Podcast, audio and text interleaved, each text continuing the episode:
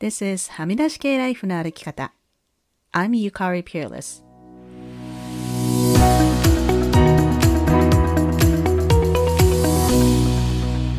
周りが決めた道からはみ出して自分だけの生き方をする人を応援するポッドキャスト。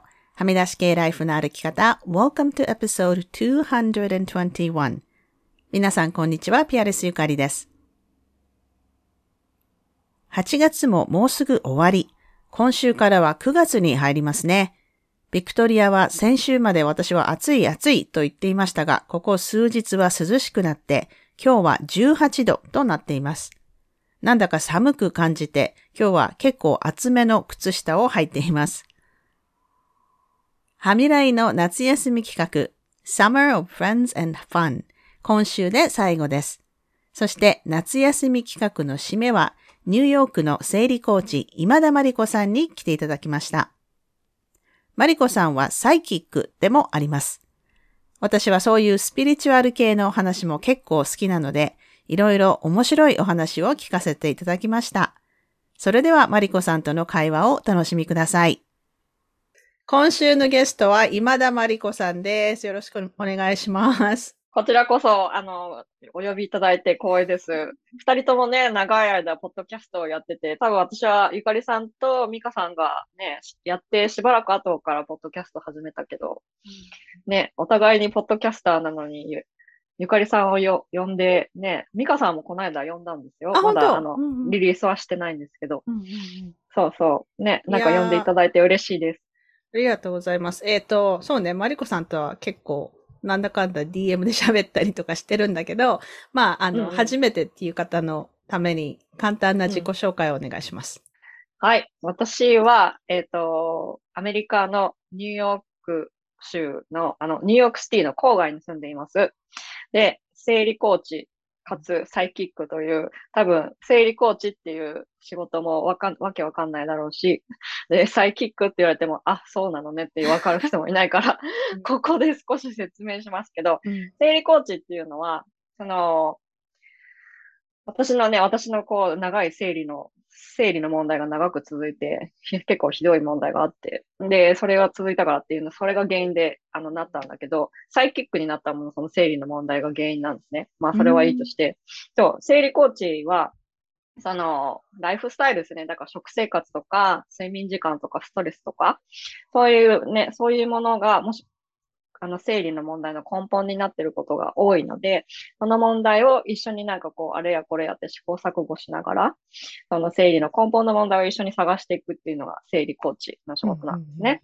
で、まあもちろんサプリとかも取ったりとかするんですけど、うん、で、その間にもちろん病院にも行ってもらったりとか、そっから始まる人もいるんだけど、うん、で、サイキックっていうのは、まあ日本語で言うとすごい怪しいから、あんまりこう言いたくないっていうか、言いたくないんだけど、一応、一応、霊能者みたいな感じだよね。うん、で、でも自分がや、どうしてこういう風になったのかっていうのがよくわからないんだけど、うん、その、私が生理の問題がすごいひどかったって言ったでしょ、うん、でこれはまた話で続いちゃうんですけど、もうすごい大量出血があって、で、もうね、もう、本当にひどかったの。でも、ベッドからギリギリ立ち上がれるくらい貧血になっちゃって、生理の大量出血が続いて。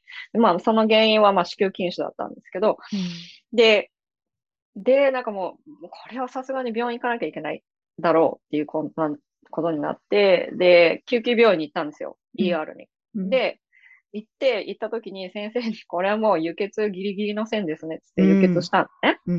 で、輸血して、そっからね、2週、2週、2、3週間寝れなかったんだよね。うん、で、寝れないから、寝れなく、寝れないっていうよりも、2時とか3時とかにきっかり目が覚めちゃうの、いつも。うん、で、眠れないからと思って、なんかもう、まあ、私ももちろんそれあの、ゆかりさんみたいにマルチハイフネットな人だから、瞑想ティーチャーとかヨガティーチャーとかもサイドでやってたから、この頃は。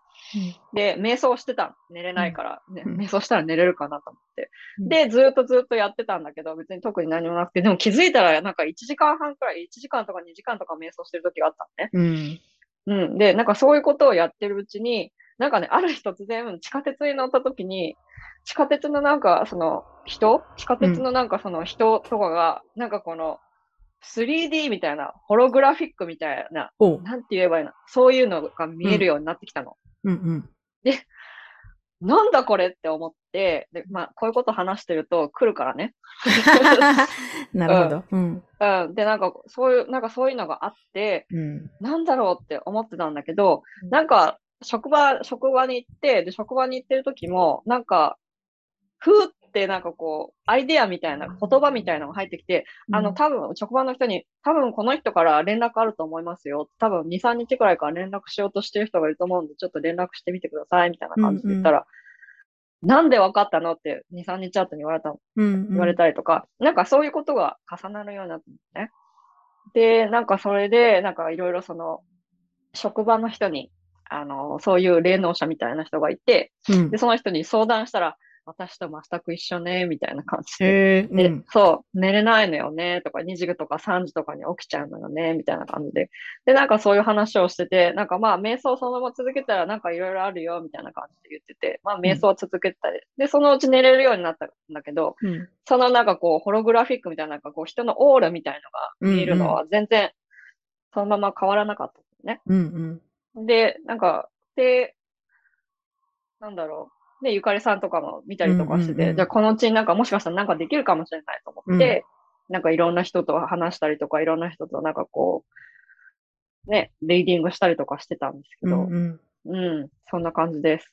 すごいなんか、そう、そう、だから私も、えっと、マリコさんは多分、具体的にどこで知り合ったか覚えてないんだけれども、まあ、うんうん。多分ネット、ツイッターかインスタかその辺で、で、うん。もともと私もだから、マリコさんは生理コーチの人ととして知り合ったんでね、繋がってたんだけど、うん。なんかの時にそう、マリコさんがなんか最近なんかこういうちょっと力が出てきたみたいだから、練習のために、あの、うんうん。かまあ、鑑定っていう言い方も変だけど、見てほしい。うんうん。リーディング、リーディングしてほしい人は、私もそういうのは好きだから、うんうん。まあ今ね、あの日本であの統一教会とかの壺とかすごい問題になってるけど、全然全然そういうレベルじゃなくて、本当にこう、あ、面白そうって、ね、いう感じ、もうほ、まあ星占いっていう言い方もちょっと違うけど、まあ私もきそういうの興味ある人だから、で、見てもらって、うんそれはい一回目の時は、ちょ具体的に何を言われたのか覚えてないけど、なんか結構、うんふーんと、あ、でも、マリコさんに言われて面白かったのは、やっぱりあれだよね。私の夫、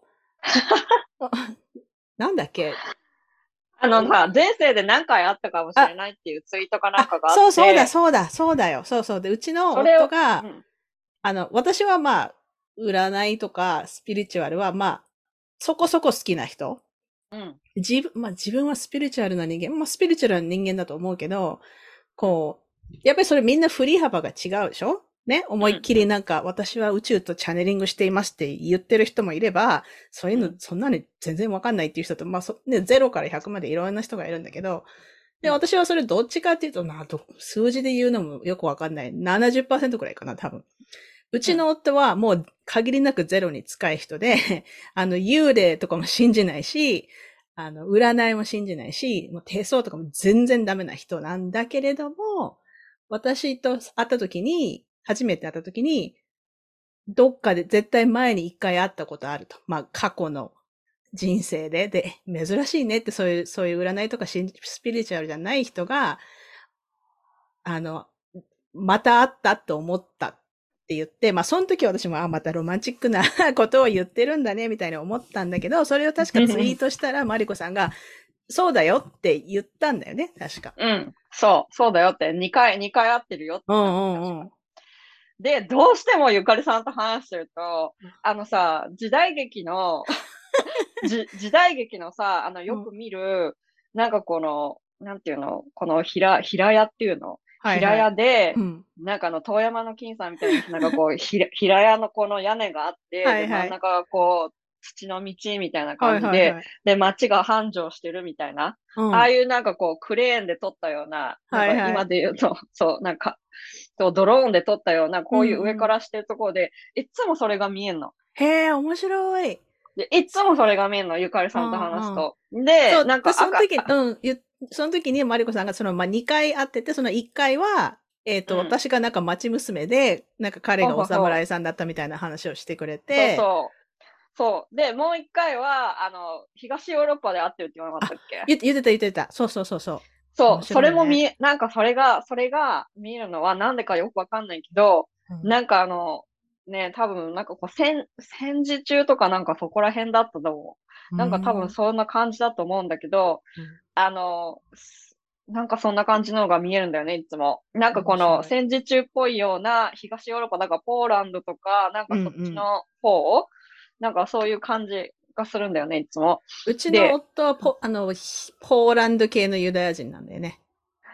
でしょ？なんかそっうんちなんかこの東ヨーロッパの人うんっていうのがよく見えるんだよね。面白い。なんでか知らないけど。で、うんうんその町娘の方は、うん、うんゆゆかりさん、ゆかりさんなのか、そのでもゆかりさんに縁がある人なのかよくわからないけど、うん。あんで、なんかこの着物の赤と、赤、赤、赤い字で赤と黄黄色のなんかチェックが入ったような、うん。そういうなんかこう、格子、格子？格子柄の着て、うん着てるんだよね。うんで、もう一人のそのお侍さんの人は、でもなんかその、すごい立派な人、立派な人っていう感じじゃなくて、うん。なんていうの、どこか浪、人みたいな感じ。そうそうそうう、ん なんかこの、そう、貧、貧乏な人、はいはいはい貧乏なお侍さんわかる、なんかそんな感じが見えるんだよね。面白い。いつもそう、なんかあの、あの、七人の侍の、はいはいあの、あの、誰だっけあれ、三船敏郎がやってた役みたいな、ああいうボロい、あの、貧乏なおもうね、うちの夫、お侍さんとか大好きだから、そもうこの話したら絶対喜ぶと思う。うん、言っといて。いつもそうなの。あの、三船敏郎みたいな、そんな貧乏、貧乏な、あの、おうんうん侍さん。かでも、刀もちゃんと持ってる人、うん。面白い。うん、が見えるんだよもうね。私そういう話大好き。めっちゃ面白い。そう。で、なんか、二人はなんかどっかで会うんだよ。でも、どこでやってるのかはちょっとよくわかんないんだけど、うんで、そういう、そういうのが見えるんだよね。すごい。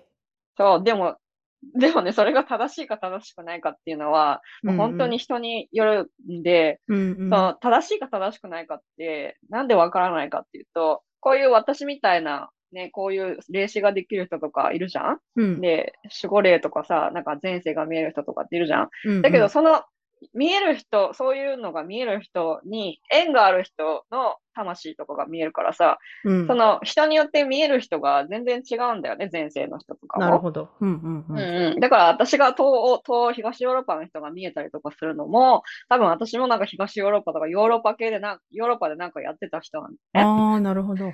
そう。で。私、私はなんかヨーロッパで魔女とか何回もやってんの。うわすごい。そうそうそう面白い。そうそう。だからそういうので、もしかしたらなんか縁があって会ってるのかもしれないし、その戦時中だからよくわかんないけど、時代は違うけど、そういうところで会ってたりするとかあるんだよね。うんうんうん。うん。なるほど。じ。いや、もうね、なんかそう、私そういうのが本当面白くて仕方なくて、なんか当たってなくてもいいじゃんって思っちゃうのね。楽しいでしょ そう、なんか楽しいストーリーとして、ストーリーとして楽しいから、なんかそれが本当かどうかってなんかあんまりそこまで大事じゃないっていうかね。うんうん、わかるわかる。え、マリコさんは今でもそういうなんかリーディングはやってるんですか？うん、やってるやってるんだ。じゃゃあみんなそうんうのん、見てほしい人はマリコさんに連絡すればいいの？うん、それでもいいけど、うん。なんかその人によって、うん。その状況が、すごい状況が変わるっていうかよくわかんないんだけど、で、私がそのメッセージとかをもらうときって、もしかしたら私のその守護霊みたいな人と繋がってたりするときもあるし、うん、で、その相手の人のその亡くなったご家族の方とか、うん。そういう方が出てくる時もあるんだけど、必ずしも、その亡くなったご家族とか、例えば大切に思ってた、ね、あの、今この世にいない方たちの魂と私がいつも繋がれるかって言ったらそうでもないのよ。うん、うん、うん。うん。で、そう、だからそういうので良ければ全然いつでもするんだけど、うんで私もなんかコントロールできないのね。全然違う人が入ってきたりとかする時あるし、うん、で、今、今でも私は誰と、誰と話してるのかはわかんない。うーん。面白いそう。そういえばあの、マリコさんに私が呼ばれたこともあったね。なんかゆかりさんメッセージがあるからみたいに、なんか降りてきたからちょっと話したいみたいにマリコさん言われて、ね。うんあの時はうちの母方のおばあちゃんが、あの、う写真とか出してほしいって言ってるみたいな話で、うんうんうん。で、うちの母にそれ連絡した写真なかったんだよね。そう、なくて、でも、まあ私の手元にはなくて、で、まあ母は多分アルバムとか持ってるからあるとは思うんだけど、私もでも今までそんなは、は、もう、私がちっちゃい時に亡くなってるおばあちゃんだから、あんまりうん一緒に時間を過ごした記憶もないし、どっちかっていうとやっぱ忘れちゃいがち、うん。うん。だからなんか思い出してほしいんじゃないみたいなことをマリコさんが言ってくれて、あ、なんかそれはそれで、それもさ、当たってなくても別になんていうの、いいアドバイスっていうか、やっぱりね、おばあちゃん大事にしなきゃとか思ったし、うん。うんうん。そういうのはいい、ね。私、そう。で、前さ、多分前、一回前かな、二二回目かなんかにしたときに、ゆかりさんが、ゆかりさんがその飛飛行、飛行場って航空、あ、言ってた言った。エアタ,、ターミナルにいて、でもなんかいっぱいなんかこう、ガイド本をたくさんたくさん持ってて、うん。でもと飛べないでいるっていう状況が見えたときに、うん。その話をしたときに、わかるって言われて、ああ、やっぱりねって思ったりとかしたことあったんだけど。うんうんうん。あったうん。うん。なんかそんなのはあるかな。もう、そういう話大好き。めっちゃ面白い。本当？なんかね、ストーリーはいっぱいあるんだよ。本当に。見る人見る人にすごい壮大なスうん。トーリーがあって、うん。私が見た中では、私が、私がまだ見える中、私がまだ見える中では、なんかね、私が、私だと思われる人が男の人なんだけど、うんあの、なんていうの、あの、銀だかよくわかんない。こ鉄鋼、鉄でできたあの鎧着てて、はいはいはい十字軍、十字軍の人なんだよね、その人。で、でもなんか十字軍で、そのお城があって、で、そのお城がもう砂漠の、砂漠みたいなところのどっかにいるんだよね。うんうん。で、あ、ごめんね。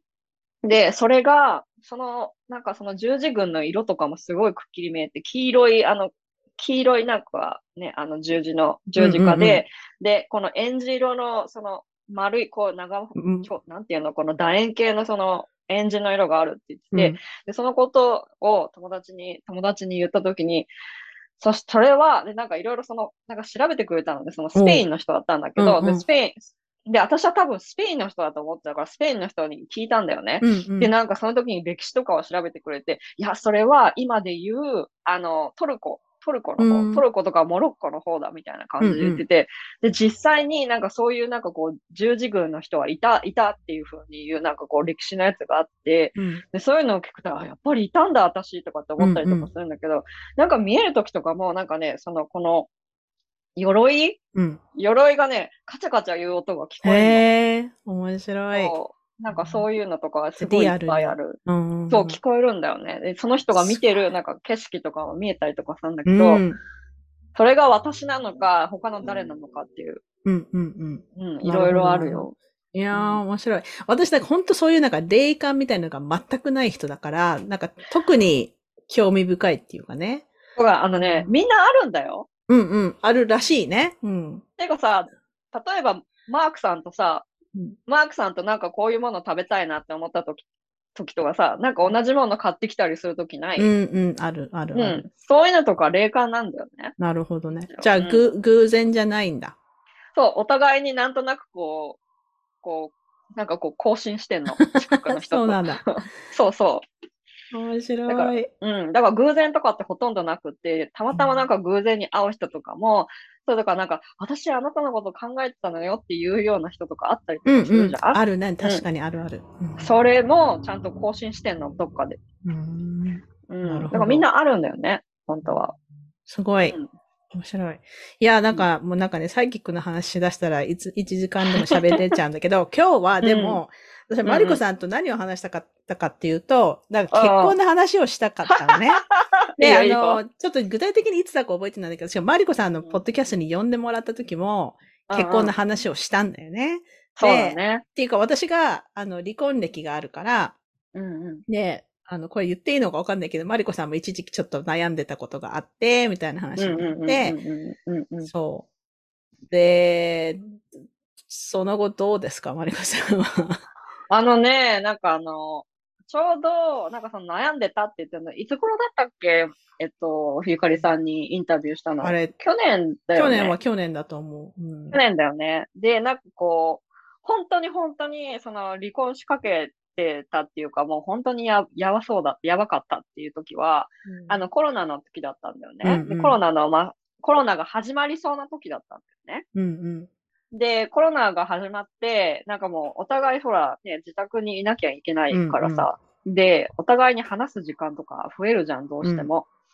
で、その話とかをして、なんかいろいろ話をしたんだよね。うん。で、私はこう思っていてとかって話し合っても、なんかこう解決しないんだったら、うん。もうこれは終わりなのかもしれないみたいなことを言ってたんだけど、うんいやいやとか言って、いや、僕は君が幸せだったらいいんだよって言ってくれたら、言ってくれたりとかするんだよね。うんいや、君が幸せならそれでいいと思うよっていう話だったんだけど、うんで、なんかもうその時にどういう話をしたかもう具体的には覚えてない、覚えてないんだけど、うんうんで、なんか、なんだっただろう。なんか本当に、なんかね、その老後の話とかをしてた時に、老後に、老後も一緒にいたいかっていう話とかもしたんだよね。うん老後、だからもう体があんまり動かなくなっても一緒にいたいかって言ったら、うんそりゃいたいよって一緒に言ってたよ。そりゃ一緒にいたいし、なんか私、なんか君は僕のベストフレンドだし、みたいなこと言ってたんで、うん私は今までこの人のことを、どう、どの角度で見て嫌だったんだろうみたいな。うんうんそういうようなこと、なんかこう、そういうことを、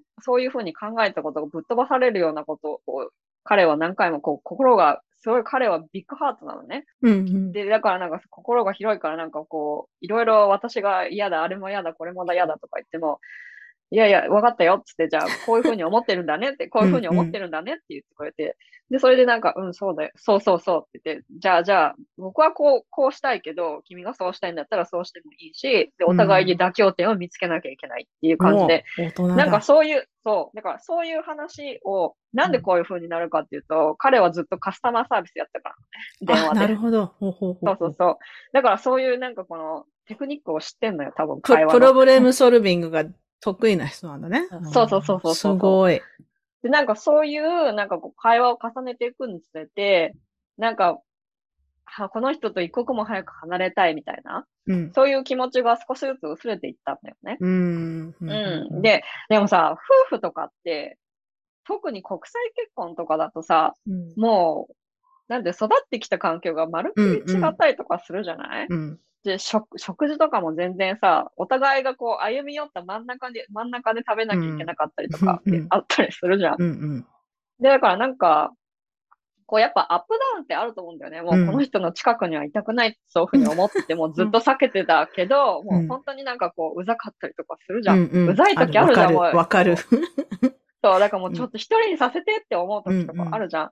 だけど、なんか、あ、この人といて一緒に、一緒にいてよかったなって思う時もあるし、なんかこういうふうになんかこう、アップダウンがあるんだなっていうことは、知らなかったんだよね。うんうんうん。うん。いや、わ、わかるわかる。っていうか、私もなんか本当にこの、多分この最後の3ヶ月ぐらいが結構、まあ半年ぐらいかな、結構しんどかったから。で、やっぱりうん。コロナが原因で、私はずっと家で仕事してるからずっと家にいて、で、まあ夫は外で仕事する人なんだけど、まあコロナの間ずっと家にいて、なんか本当にずーっと一緒にいるうん。と、なんかだんだんしんどくなってきて、で、うん。その、この話やっぱり私のブッククラブの友達とか、まあしょっちゅう話す人には何回も言ってるけど、やっぱりその、コロナに関する考え方に、やっぱり結構差差がある。もう私はもちろんマスクもするし、ワクチンも打つし、全部やる人だけど、彼の方がかなりエキスエキストリームな人だから、もうなんかうんどこに行くのもダメ。ね、この話何回もいろんなところでしてるけども、スーパーも行ってないし、まあ今は、最近は行ってるけど、うんうん。本当にどこにも行かない、何も買えない、すべてオンラインっていうのがあって、本当しんどくて、で、いつ多分だからこの春ぐらいになんかもううちの夫が、はーってため息ついて、We had a really rough marriage this winter みたいに言って、そうよねって、そうよねって、めちゃめちゃしんどかったよねって。だから、うん。で、それプラス、うその、なんていうの、異異文化の、まあ、そのうちの国際結婚なんだけど、あんまりそこには、ね、私、あの、外国の人と結婚するの2回目だし、なんかこれがうん国際結婚ってあんまり意識してない。私はもうずっとこっちに住んでるから、うんうん。そうなんだけど、やっぱりその、パパーソナリティの違いっていうのがすごくうちは大きくて、私はなんか何でも流せる人なのね。で、あの、大志座の、なんか、なんだっけ、どこ、なん、どこに、どこにでも住める人、 adapt できるし、うんうんあの、なんか、結構イージーゴーイングなんだけど、うちの夫はもう白黒はっきりしないと気が済まない人。なんか、ここれはダメあ、これはいい。なんかその間がないし、ニュアンスがないから、そういうのがすっごく私には辛いのね。うんうんうんうんそれでもうすごい大変で、あもうなんか、どうやって、どうやって妥協点見つけてんの？そういう人と。いや、で、私もその、マリコさんと同じぐらいになんか、いや、もうちょっとこれやばいかもって思って、いや、その、過去の、何、過去の人生で2回かぐらい一緒にいた人だから、まあ、いわゆる運命の人みたいな形になってるけど、いや、ちょっと待って、これ本当にダメかも。なんか結構しんどいと思って、うん。私ね、吹っ切れたの、本当この間、1ヶ月ぐらい前に、私の友達で、同じ、まあ似たようなタイプの夫の人がいるんで、そこはあのカナダ人のカップルなんだけど、結構昔から知ってる人で、奥さんの方はすごくイージーゴーイングでフレンドリーで誰とでも仲良くできるんだけど、夫の方が、まあ、あの、いい人で、優しい人なんだけど、なんていうの？まあ、こあの、陰謀論までいかないけど、なんか、すごい、これって決めつけちゃう人なのね。OK, OK. うん。だからその、なんだろうね。例えば、あの、政治家のほとんど、政治家の全員は嘘つきだとか、100%全員嘘つきとか、いや、いや、100%ってことはないじゃんって。あの、いい政治家だっていっぱいいるのに、もう絶対政治家とか全然信頼できない。なんかそういう考えの人で、私もよく、うんあの、パーティーとかで会ったりするときに彼がそういう、なんか彼のもちろんを言ってるときに、うわ、この人めっちゃしんどそう。こんな人がパートナーだったら、私やっていけないかもって、こう、旗から見てた人なんだけど、その人が、1ヶ月ぐらい前に、えっ、とね、結婚して何年だ ?30 年？子供、が、にうん子供が大学生ぐらいだから、25年か30周年っていうのをたまたま Facebook に載せてて、なんかそれで、あ、なんか吹っ切れたの。当たり前の、本当に当たり前のことなんだけど、うん。人は誰でもいいところと悪いところがあるのよ。で、うんそれを、じゃあこの、この奥さんはじゃあこれをひっくるめて、ね、だって喧嘩もいっぱいしてるのに、それをひっくるめて、それでも一緒にいたいって思って30年とかになったわけでしょ？うんうんうん。で、それを見、て、あ、なんか私もできるかもしんないって思ったの、すごい単純なんだけど。うんうんうんうんうんうんうん。だから、うんあの、今でも私も自分の夫に耐えられないところはいっぱいあるし、向こうも多分私にあると思うのね。うんうんうんうん。でも、その、ちょっと前までの私は、もうこれだけは我慢できないって思ってたんだけど、うんあ、そ、そうじゃないのかもしれないって最近思ったの。うん意味わかる、なんか説明わかるわか。る。その、多分、その、なんちゅうの、嫌だなって思ってうんも耐えき、耐えられないっていう思ってるところと、その、いや、この人と一緒によいてよかったなっていう思うところと、うん。その、なんかこの人と一緒にいて、で、この、この全体がこの人なんだなっていう。そうそうそうそうそう。だからそうそその、本当にさ、なんかあ当たり前のことを私は言っていて、全然そんな真新しいこと言ってないんだけど、そういうことでしょ？要するに人生のパートナー、そその人をそのまま受け入れるっていうことは、そのいいとこも悪いところもひっくるめて、うんこの人なわけでしょ、あの、よくそのリレーションシップのアドバイスで言うのは、いや、この人、もっとこう、もっといい仕事についてくれたらとか、ね、もっとしっかりしてくれたらって、そういうなんかこう、その人がどうなれるかっていうのに結構集中しがち？なんかね、もうんうんうんうん。もっと頑張っていい仕事にとか。いや違う。今のままのこの人を愛するべきなんだと。その欠点もあり、ね、うんかそれができないんだったらもちろん一緒になるべきじゃないと思うし、うんでもなかなかそれをさ、その一緒になる時点で気づいてる人たちって何パーセントくらいいるんだろうと思うのね。てか、難しくない？む難しい難しい。っていうか、その、結婚してすぐの時なんて誰、誰でも、なんかこう、こう、ハネムーンみたいな、うんうんハニムーン期があるからさ、うん。そういうとこってこう、なんとなく見えてても、とまあまあ、まあまあ置いとこうかみたいな。そう。で、それをさ、やっぱり、あの、直そうとするじゃん。うんうんあのうんうん、向こうもね、いい人になってほしいからね。うん。そうかも、そうかも。でも、そう、そういうのって、なんかこう、結婚とかあって、その、あ、私はもうその、け結婚ってアップダウンがあるんだなっていうこと、で、これとこのアップダウンがあっても、一緒に、一緒の、一緒にこう隣にいていい人なんだなって気づいたときに、うんうんうん、あ、この人と一緒にいたいなって思ったんだよね。うんうんうん、だからなんかこう、なんていうの？何十年も、例えば、例えば二人で刑務所に行ったとして、何十年もインメイトでいられるかって言ったら、あ、いられるわって思った。そうなんだ。す。この人とはインメイトといる、インメイトでずっとなんかこう笑って過ごせるなって思ったんだよね。その時に、あ、この人とだったら、じゃあずっと一緒にいてもいいなって。嫌、嫌なところはもちろんいっぱいあるし、なんか食器とか洗わないしさ、なんかこう、絶対自分は作るけど絶対食器洗わないとか、掃除機かけないとかさ、そういう小さいところいっぱいあるじゃん、うんうん。あるけどなんかそういうところが、そういうところよりも、なんかこう、人生全体として見たときに、大きなこう、ね、ちょっと引いた、引いたところ、バードアイポイントビューで見たときに、あ、この人はなんかインメイトでずっといても別に死ぬまで一緒にいてもいいし、この人がね、もしなんか先に死んだら、死んだりしたらすごい悲しいなって思ったんだよね。うんうんうんそうで、今でも、あ、そう、それで思い出した。なんか、そのコロナの時に、そのもう私が別れ、別れそうって思った時に、別れそうだって思った時に、君が先に死んだらものすごい僕は悲しいとか言って、うんうん車運転しながら泣いてたんだよね。うんうんうん。思い出した、その話。うんうんそう、なんかそれを聞いた時に私、うっって、うんうんうんすごい来たんだよね。うんうんそう。でそこでなんかもう、あ、この人の何か、何か私は、ま、なんか見間違ってるみたいな。うん見てる方向が違うかもしれないって思ったところはあったかも。うんなるほど。いや、そのさ、アップアップダウンっていうのは本当そうで、だから今までの私はそのダウンの時期にいる時に、もうなんかこう子供みたいに時短で、もうもう絶対我慢できない、もういやこれってやってたんだけど、うん。最近そのなんかパースペクティブって見方が変わって、じゃあダウンのとこにいるときは、あ、今ダウンのとこにいるんだねって、そういうもんだからって、あるあるって思えるようになったから、あ、なんかちょっとこれ、このまましばらく、その、だから嫌なことがあるために、こう、もうムカつく離婚ってやらなくなった自分にちょっと大人になったなって思うんだけど。すごい。うん。だからね、その、本当今回、今回そのコロナでさ、うん。We had, え、確かにブレネー・ブラウンも言ってたんだよね。なんか30年の結婚生活で、このなんか2年ぐらいが一番大変だった。で、だから私たちだけじゃないと思うね。やっぱり。うんみんな結婚し、まあパートナーがいる人とか、多分みんなそうだったと思うんだけど、でもまあそれも完全に終わってないし、だからそれを、あ、あ、じゃあ今、今ダウンのとこにいるんだ。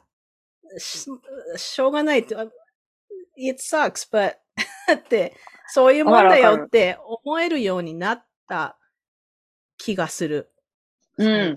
すごいわかる。なんか、その、ただし、その、みんなそうなん、みんなそうなんだねっていううんうん。こうやって話さない限りわからなくない、うんうん、そうね、そうそうそうそう。うんなんかこう、表に話、言わないと、うん、実は私もそうだったのよっていうくれる人とかもいないし、だからなんかそれ、で、しかもコロナだからさ、なんかこう、みんななんかこう、交流を持とうとするじゃん。うんうん。オンライン飲み会とかやったりとかしてたじゃん、すごい。みんなでこう、オンラインでなんか集まろうとか。うんでもなんかそういうところでは言えない、言えないじゃん、ねなんか。うんうんそう。だからなんかこういう、なんかこう、セーフスペースがあって、なんかこう、ちゃんとし、ちゃんとっていうか、なんかこう、ね、バルナブルなところをさ、うんうんうんシェアできるところがあってよかったなって思う。うんうんゆかりさんとも話したともすごい良かったと思うし、ね、あの、ブレネー・ブラウンのアトラス・オブ・ダ・ハートのうん。ブッククラブとかに参加した時もそうだったし、なんかこういう、だからね、セーフスペースっていうか、はな安心して自分のそのうん。弱々しいところをさらけ出せる場所がもっともっと増えたらいいなと思うけどね。そうね。ほんとほんと。ほんとそう思う。いやー、うん。面白い。じゃあちょっとね、質問コーナーに入ります。も質問コーナーでもなんかね、深く話しそうな気がするからさ、ちょっと早めに OK 質問コーナーに行こうと思ったんだけど。う、OK。これは、まあみんなに聞いてる質問ですが、うん。これまでで直面した最も大きな試練は何でしたか？そしてそれをどうやって乗り越えましたか？OK。これはね、その生理、生理だね。この生理のね、そのもう大量出血が3年くらい続いたので、もう誰 ?3 に年も続いたんだ？そのオンネオフね。うんオンネオフだけど、その、もちろん薬を飲んだりとかして、止まるんだけど、薬飲み終わるとまた始まるみたいな。これが3年くらい続いたんだけど、その時がやっぱ一番人生の中で強かったかも。うんで、これは、どうやって乗り越えたかって、もちろんね、体、体はもちろん薬、薬とかで飲んだりとかして乗り越えたっていうのもあるし、そのね、私自身の生理コーチに会って、で、そこで、あの、その人の状況を話して、で、症状が改善してったっていう感じなんだよね。うんだからなんかその、本当のなんていうの、メディカルプロフェッショナルチームと、その生理コーチっていう人とかいて、で、この、この、こういう人たちになんかこう、自分の問題を話せてよかったなって思うし、なんかこうんうんう、助けてって言えて、でその受け口があったっていうのがすごい良かったと思う。で、それでなんか話を聞いてくれて、で私の友達の生理コーチ、私の生理コーチを紹介してくれた彼の友達、私の友達にもすごい感謝してる。うんうん。そっか。あの、私、生理の話で一個だけあるのうんは、私基本的にそんなに、あの、生理に問題がない人なのね。うんでも、一回だけ私、何年前だろう多分5年ぐらい前に、別に普通の日で、たまたま友達が、違う町に住んでる友達が遊びに来て、なんかカンファレンスかなんかで来てたから、じゃあ一緒にご飯食べようってなって、まあうちの夫と、まあ彼女のパートナーと4人でご飯食べ行こうってなって、まあ準備してて、私生生理中だったんだけど、うんうん。あの、ちょっとこれから、ちょっと血の話をするので聞きたくない人は飛ばしてほしいんですけど、うん。タンポンを入れて、5分後には、なんかもう、なんかもう下着も真っ赤になるような、本当になんか、え、え、今何が起こってる？それがね、3回くらい続いたのね。OK。で、本当にだから本当、超出血して、で結局そのディナーに遅れて友達に、ちょ、ちょ、ちょっと待って、今、ちょっとあの、ガールプロブレムがあるから、ちょっと遅れるって言って、結局30分くらい遅れて、まあ、そのディナーには行って、その後どうもなかったんだけど、その1回だけ、なんか、何をしても出血が止まらないっていうのを1回だけあって、うんうんうんうんうん。で、私覚えてるのが、私ファミリードクターが男性なんだけど、うんうんうん。あの、こんなことがあったんですってい、まあその後、そのドクターに言ったら、彼が言ったのは、うんなんつってたっけ、なんかその、フロージャーナルをつけろって言われて、データ。うんうんうん。そう、で、私、そその時、Facebook で女、女ばっかりのグループがあったんで、こんなことがあってさ、みたいにシェアしたら、なんかみんなにめっちゃ怒られて、なんかふざけんな、フロージャー、フロージャーナルって。でもまあその後私何もなく収まったから、び結局何もすることなかったんだけど、うんうんうんうん。でも怖いよね、そういうことあると。そうなんだ。で、そ、そう、そういう状態がもう3年続いたのよ。私の場合は3年ってすごい。うん。これは、これはもうはっきり言って、その、プレ更年期の症状の一つなんだよね。うんでそれもあるし、あのーなんていうの、その頃はちょうど、その、せ生理じゃない、あの、ヨガティーチャートレーニングが終わって、もう心身ともに疲れ切ってた時だったんだよね。うんでそこから始まったから、なんかそういうなんかこうストレスが溜まったりとか、いろんなしょ、いろんなこの要素が重なって私の場合はあったんだけど、そういう時もあるよね。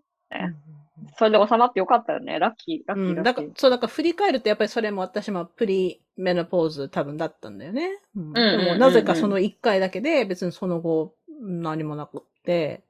いいよかったね。ラッキー、ラッキー。いやいやいや。でも本当その3年間のっていうのが、もう本当なんか、マリコさんの人生を変えたっぽいよね。それ、それがきっかけで生理コーチになったってことでしょ？そうそう、それもうそうだし、で、それ、まあ、その問題は2、3年くらい後にまた再発するんだけど、で、その再発した後に、そのまた大量出血が始まって、ん。その時は病院行ってなかったんだよね。うん。ですごいなんか大きな子宮し子宮筋腫があってうん、でそれで結局救急病院でその子宮筋腫を取って、取ったんだけど、で、その後にまたサイキックになっちゃったわけじゃない？だからそういう意味ではもうこの生理、生理とかこう子宮関連ってなんかこういろいろあるんだよね。なんかスパイダーマンみたいな話じゃない？なんかこうから、体に何か異変が起きて、その後スーパーパワーがつくみたいな？そうそう。あの、だから、その輸血した人？その、その人のおうおう輸血、輸血した時、輸血なんかその血にあったのかなって私は思ったりとかもしたんだけど、うんうん。それはわからない。うんうんうん。そうね。うん。いや、うんでも面白いなと思って。うんうんうん。ありがとうございます。OK。じゃあ10個質問しますので、はいあん。まり深く考えずに答えてください。はい。1番。あなたのラブランゲージは何ですか？それどういう意味？え、マリコさんラブランゲージ知ってそうだけどな。あの、その話したり Love とか。Language っていうのがあって、うんえっ、と、一つが Words of Affirmation。だからやっぱりその I love you とか言ってほしい人。で、二つ目が、えーまあ順番どうでもいいんだけど、Acts of Service。何かをしてくれると嬉しい。うん、で、三つ目が Quality Time。だから時間を、ね、パートナーと時間を過ごすのがいい、好きっていう人と、うん1、2、3。四つ目が Physical Touch。うん。うん。で、五つ目が Receiving Gifts。OK. Words of affirmation. Words of Affirmation。うん、なるほどね。言うん言ってくれると嬉しい人。うん。承認要求高いから。うん。いや、でもそれ全部承認要求だと思うんだけど、まあね、それをどうやって、み、あの、満たしてもらうと嬉しいかっていう話だよね。うん。なるほどなギフトなんて、うん、ギフトなんてもらっても全然嬉しくない。そう。でしょだからこれ本当面白いのよね。で、そう、私もギフトじゃないから、ぎ なんかギフトなんてなんかすごい現金な話だとか思っちゃうんだけど、でもそれがラブランゲージの人は本当なんか、お金の問題じゃない？なんか、ね、その辺で摘んだ花とかくれても、あ、もうなんか、すごい愛されてると思うとか、だから本当面白いなと思って、うん。あの、ちょっとこれ、これから質問にちょくちょく入れていこうかなと思ってるうんんで、すけど。いいんじゃない？それいい。だからそのその友達とか人のラブランゲージを知るのもやっぱり大事？やっぱりね、うん。そのパートナー、ロマンチックなり関係じゃなくても。うん。なるほど、なるほど。ありがとうございます。OK、じゃあ2番。はい。子供の頃の一番恥ずかしい話はありますか？まあ子供の時じゃなくてもいいけど。子供の頃の一番恥ずかしい話？なんかね、あの、学校で、がお母さんマリコさんってどこ出身なの？神奈川、神あ、奈川県神奈。川県。なるほど。うん。で、なんか学、小さい頃、あの、小さい頃とか多分小学校2年生とか3年生とか多分そこら辺だと思うんだけど、うんなんか私算数がすごい苦手だったんですね。うん今も苦手なんですけど、で、で、なんかその算数で何点取ったら、なんかいいもの買ってくれるっていう、なんかこう欲しかったものを買ってくれるっていう、なんかお母さんと、お母さんと約束したんですね。うん、うん。で、それで、まんまとすごい悪い点を取ったの。うん。で、確かね、なんか、何点だった何点だったっけ？なんか20点とか30点。うんなん、か10、なんかそんな、20点とか30点とかちょっと覚えてないから、多分30点とかそんな感じだったとうん、思う。うん。で、それで、でも、なんか3、3、30点だったと思うんだけどうん、これをそう、8に変えて自分のペンで。かわいいそれじゃん。でお母さん、お母さんこれでいい点取ったから買ってって言って、うんうんうん。でもね、お母さん買ってくれたんだよね。ああ、優しい。そう、お母さん。、お母さん知ってたと思うんだよね。うんうんうん。うんいや、絶対わかると思う。子供だったら。でもあれちょっと、うん。でも私まで、お母さん多分、でもね、お母さんでも言わなかったんだよね。で、私もそのまま言わなかったでも欲しいものだけもらったんだけどいや、それいい話じゃないですか。かわいい。私も多分だから同じこと、うんなんかまあそれ怒る人もいるかもしれないけど、ね、うんうんえー、なんか私だったら怒らない。まあ子供の年齢とかにもよるかもしれないけどね。なんか中学生とかでそれやったら怒るかもしれないけど、うんちっちゃい子供だったら、まあいいかって思っておもちゃ買ってあげたりと小学かするかもしれない。小学生だった。うん、小か学生だった。わいい、かわいい。それはちょっと、恥ずかしい。今考えたら私の中で罪悪罪悪感だから恥ずかしいなとうん思う。うんうん。なるほど、なるほど。OK。えー、じゃあ3番。何が怖いですか？怖いものは何ですか？怖いものは死ぬ時の痛み。死ぬ時の痛みか。でも痛くないかもしんないよ、死ぬ時。痛いの？それそれ超能力、サイキックのマリコさんだから、死ぬ時はみんな痛いんですか？いや、わからない、それは。でもなんか私は死ぬ時、死ぬ時なんか痛かったりとか、苦し、なんか苦しい、苦苦しかったりするかもしれないから、なんかそういう苦しみをし感じずに死にたいかも。もし死ぬんだったらね。そうね。うん。そう。この間私この、なんかこに、これに関係したことをツイートしたんだけど、やっぱりその、だから、死が怖い人って、やっぱりその、死自体が怖いんじゃなくて、そのね、その前の苦しみとかが多分怖いんだよね。うん。でそうだと思あとその、自分が亡くなった後家族が悲しむかもしれないとか、そういうなんかその、グリービングに関することとかが実は怖くて、だから多分死自体じゃないような気がするんだけど。う。そうかも。んなんかね、死んだ後はもう絶対死ぬじゃん、みんな。うん死ぬからで、死んだ後ってまたもう一回いろんなところに行くんだよね。うんでそれ、は信じてるんだけど、その時なんかこう死ぬ前のなんかこの苦しみとかそういうなんかそういう苦しいのがちょっと怖いかも。うんうんうん。わかります。OK。えー、4番。どんなことがあなたを脆く感じさせますか ?What makes you feel vulnerable? うーん、なんか自分の、自分のなんか年と年齢が、なんかこう、全米平均より低かったりとかするとバルナブルかも。年？なんか全、自分の年齢でさ、なんかうん。例えばこれくらいの年齢だったら平均でこれくらいもらってますよ、みたいな、そういうデータとかがあったりとかするじゃん。なんかそういうのを見て、それからなんかこう自分がそれより低いとかギリギリとかだったりとかすると、うん。いやーなんか、私そんなにもらってないのかなとか、うんで、ほら、なんかで、うん若くして成功してる人とかいるじゃない？で、わうんうん。自分より年下の人たちが自分よりお金持ってたりとかしたりとかすると、うん。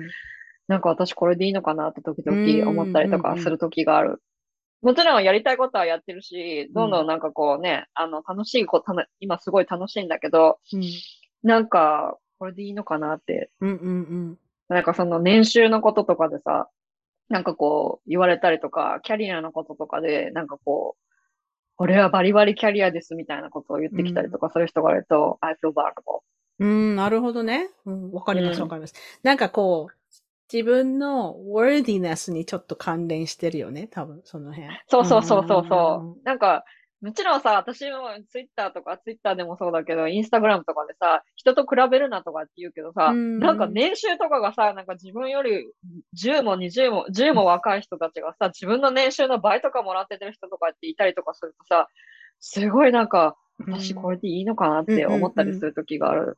でさ、なんかもうこのくらいの年齢になると、なんか老後のこととかも考えたりとかするじゃん。うんうんで、なんか、このままでいいのかなって思ったりとかすうんるかも。うんうん確かに。うんなんかその普段はいいんだけど、そのそういう隙をついてくる時がね、たまにあるよね。そうなんか隙をつかれるっていうか、うんうん、わかるわかる。そう。そう。なるほど。ありがとうございます。OK。はいえー、5番。一番よく使う絵文字は何ですか？絵文字、あの、泣くやつ。泣いてる、号泣してるやつ。あの、なん号泣してるやつね。泣き笑いじゃなくて、本当にこう、滝のように涙が流れて、わかるわかる。私もあれ結構使うかもしれない。あれ一番。OK、えー、6番。無人島に島流しにされて一つだけ持っていくこと許されました。何を持っていきますか？なんかさ、これ私前、ちょっと、ちょっと聞いたことがあって、多分これ聞かれるだろうなと思って、なんかちょっとうんうん、電車の中で考えてたんですけど、うん。あの、現実的に、現実的なものなのかな？それともなんかこう、空想できるものなのかなって、うんゆかりさんの中でカテゴリーはわかんないけど、そんなんだったら絶対どこでもドア持ってくる。どこ、あ、そうか、そう、そうね。いや、じゃあどこでもドアはダメだ。ダメ、ダメ。OK。だって私、あのス、スマホはダメですってまず言って、まあスマホ使えないと思うんだけど、うんえっ、と、人とか船とか言う人いるから、それもダメって言うんだけど、じゃあだからどこでもドアもダメです。ある程度現実的な。うん。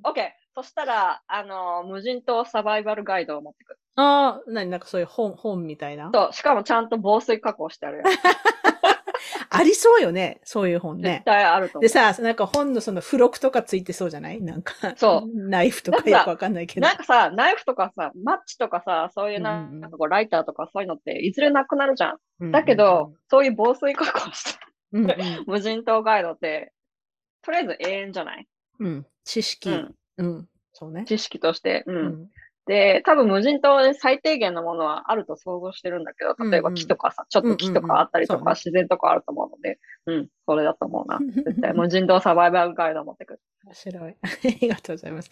OK。えー、7番。死ぬまでにやりたいことリストの中の一つを教えてください。うんバケットリスト。OK、スカイダイビング。おースカイダイビングか。私もやったことないな。え、え、まゆこさん高いとこは大丈夫な人？うん、大丈夫。てかね、あでもね、あの、夫が、あの、やらしてくんないの。死ぬ、あ死ぬって、死あーぬって言うから。うんで、一回友達をね、スカイダイビングに連れて行って、うん。で、あの、すっごい長いこの、あの、誓約書を書かされるのね。うんうんうん。あなたが事故があって死んでも、あの、責任が訴えないとか、うんうんうんあとビデオを撮らされて、ビデオを撮ってそのビデオの前で大丈夫ですとか、なんかこういろいろ言うんだよそうね。なんだ。うんで、それを、そういうプロセスを全部見てるから、うんうん。もう私が、私には活かしてくんないんだよね。でも、いずれやりたいと思ってる。でもなんか彼の気持ちもわかる。そう。だってさ、私も TikTok とか見てると、あの、ER ね、救急で働いてる人が、なんか this five things I would never do とかって言って、なんか、あの、えー。バイバイクには絶対乗らない、おおまオートバイっていうか、モーターサイクル、バイクには絶対乗らないとか、うん。あと何だったかな。なんかけまあ、スカイダイビングは入ってなかったと思うけど、でも私はもうなんか事故、こういう事故を散々見てるから、これはやらないみたいなのがあるって言ってて、うんうん。スカイダイビングか。やってみたいけど、うんバケットリストに入ってるかって言われたら微妙だな。え、なんかバンバンジージャンプとかもダメなの？スカイダイビング。ングをやりたい？スカイダイビングがいいの。なんか、うんどうしてもやってみたい中に入っているのと、なんかあとは、あの、もう一個言っちゃうけど、うんあの、スペインの、あの、巡礼するやつ、髪のでサンティアゴはいはいはいはい。うんううんん、あれをやりたいのと、あれさんもやりたどのぐらい。どのぐらいかかるのかな？私も、あの、やった人何人か知ってるけど。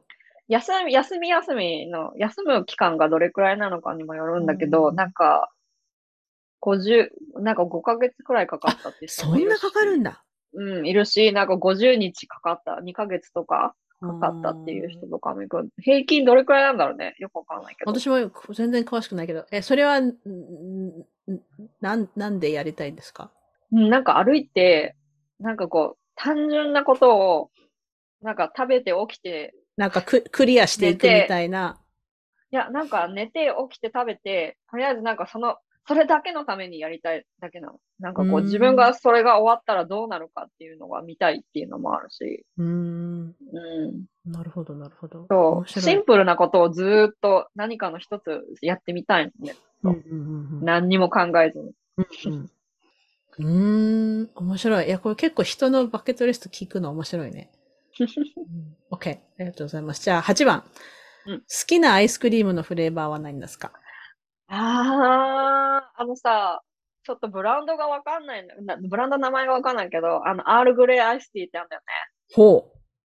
アールグレイアイスティー？あそう、美味しいな、あの、じゃあ、アールグレイの味。特定のブブランド、ブランドの。そ、それじゃないとダメなんだ。そう、そあうんそれ以外に食べたことないから、アールグレイの、アールグレイのミルミルクティーみたいなやつなんだけど、うんむら紫色の缶で入ってちょっとブランド名がわかんないんだけど、ええそれがもう大好き。もう大好き。リー、リー、リーなんとかだったと思うんだけど。本当？ちょっと気になるな。うん。ちょっと今度見かけたら写真載せてください。うん。食べてみて。うん。OK, OK. え、OK, じゃあ9番。えーあなたが妥協したくない価値観は何ですか？なんかこれだけは私は譲れないみたいな。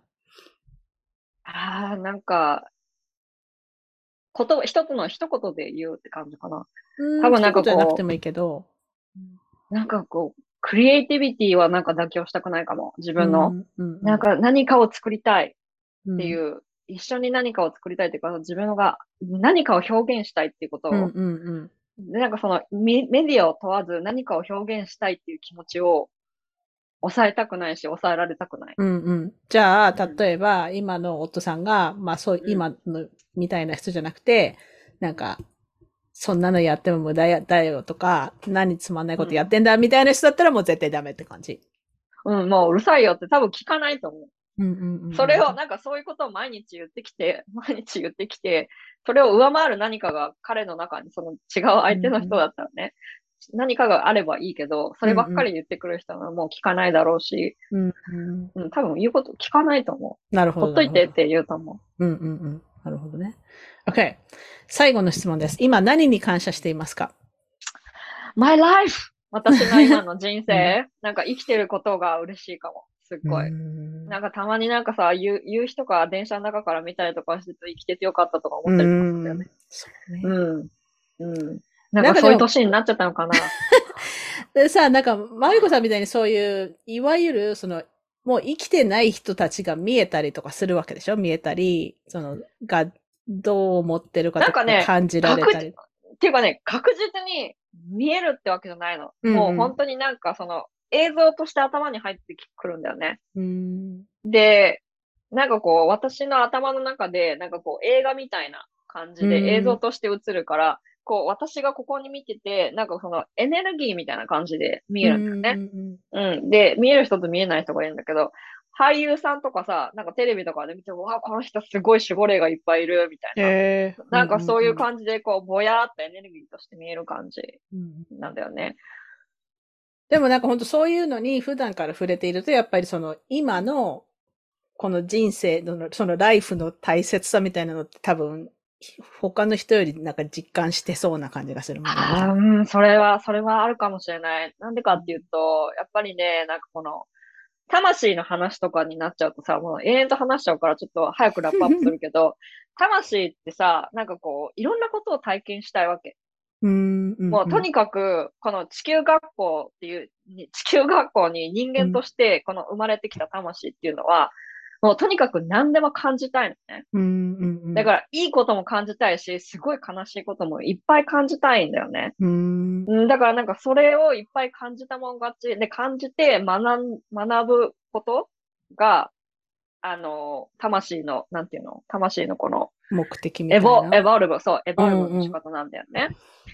うんだからなんかこの悲しかったら思いっきり悲しんでもいいし、うんうんで怒りたかったらめちゃくちゃ怒ってもいいし、だからそういう感情とかにブレーキかけるのは、あの、その魂の成長を逆に妨げるんだよね。うんうんうんうん。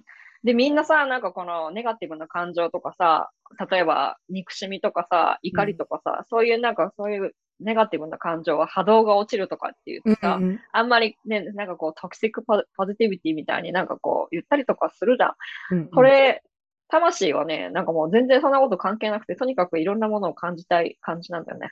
うん、だからなんか、うん、いろんなことを感じていいんだよっていうのをいろんな人に伝えていきたいっていうのなんだよね、このサイキックをやってて。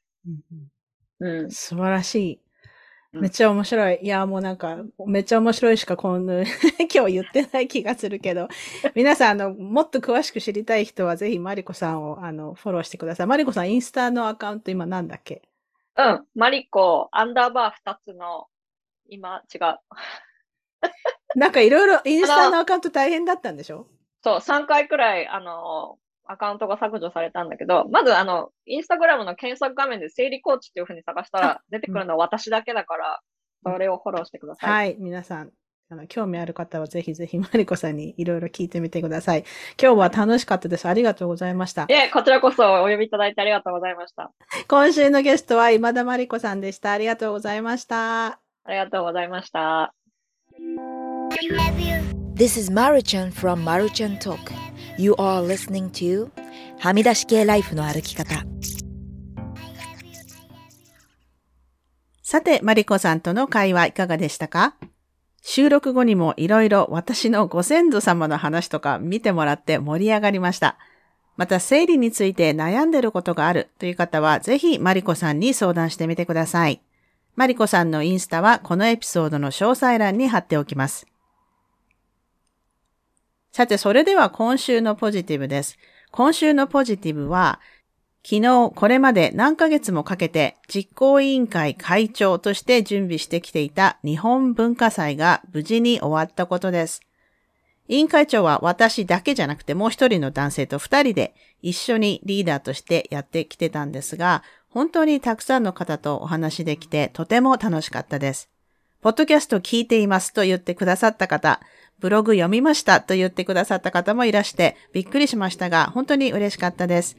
そして次は2週間後に別の今度はアートシンポジウムがあるので、次はそちらに集中していく予定です。そして最後に、ブレネー・ブラウンブッククラブ日本時間土曜日の The Gifts of Imperfection。そして日本時間日曜日には I thought it was just me。二つの本を二つのグループでいよいよ来週から読んでいきます。お申し込みいただいた方には、Zoom のリンク、Facebook グループのリンクを送ってありますが、届いていないという方はご連絡ください。今回新しく参加される方も、何回目かに参加される方も、これから一緒にこの秋読んでいけることを楽しみにしています。そしてもう一つお知らせです。日本時間9月3日の土曜日、この秋最初のブレネー・ブラウンブッククラブの後、日本時間朝11時半からインスタグラムでマーヤンとインスタライブをやりますので、よかったら遊びに来てください。それでは今週もお聴きいただきありがとうございました。はみ出し系ライフの歩き方は、プロデューサー、ホストのピアレスゆかりが、未譲渡のコースト整理種領域であるカナダ・ブリティッシュコロンビア州ビクトリアで制作しています。はみらいのインスタアカウントははみ出し系、ツイッターははみ出しライフです。また Facebook にもリスナーさんのグループ、はみらいコミュニティがありますので、ぜひご参加ください。番組の感想、ゆかりへの質問、今週のポジティブ、今週のブレイブは、はみ出し系 at gmail.com までどうぞ。番組へのサポートは PayPal、もしくは月ごとのサポートは Patreon で可能です。いつもサポートをしてくださっているパトロンの皆さん、ありがとうございます。番組のスポンサーは随時受け付けておりますので、ぜひお問い合わせください。はみらいでは過去のエピソードの文字起こしをしてくださるボランティアも募集しています。興味のある方はぜひメールでご連絡ください。ゆかりのニュースレターは毎週サブスタックにて配信しています。ぜひ詳細欄からご登録ください。はみらいを気に入ってくださった方は、ぜひお聞きのポッドキャストアプリにて、はみらいのレビューを書いていただけると嬉しいです。レビューを書いていただいた方には、はみらいステッカーをお送りしますので、住所を教えてください。さて、ここまで聞いてくださった方に今週の内緒話を話します。今週の内緒話は何も頭に浮かばないんですけど、何でしょうね？うーん。まあ、たまには何にもなくてもいいかなっていう気もしますよね。うん、なんだろうね、今週の内緒話。なんか昨日本当にいろいろあったので、なんかそれでちょっと思考がストップしているのかもしれません。まあたまには何もなくてもいいじゃんってことで。はい。というわけで今週も黙らない女、黙らない人でいてくださいね。Be brave, be kind. but don't be silent. Your voice matters. Stay safe, everyone, and thank you for listening. Bye.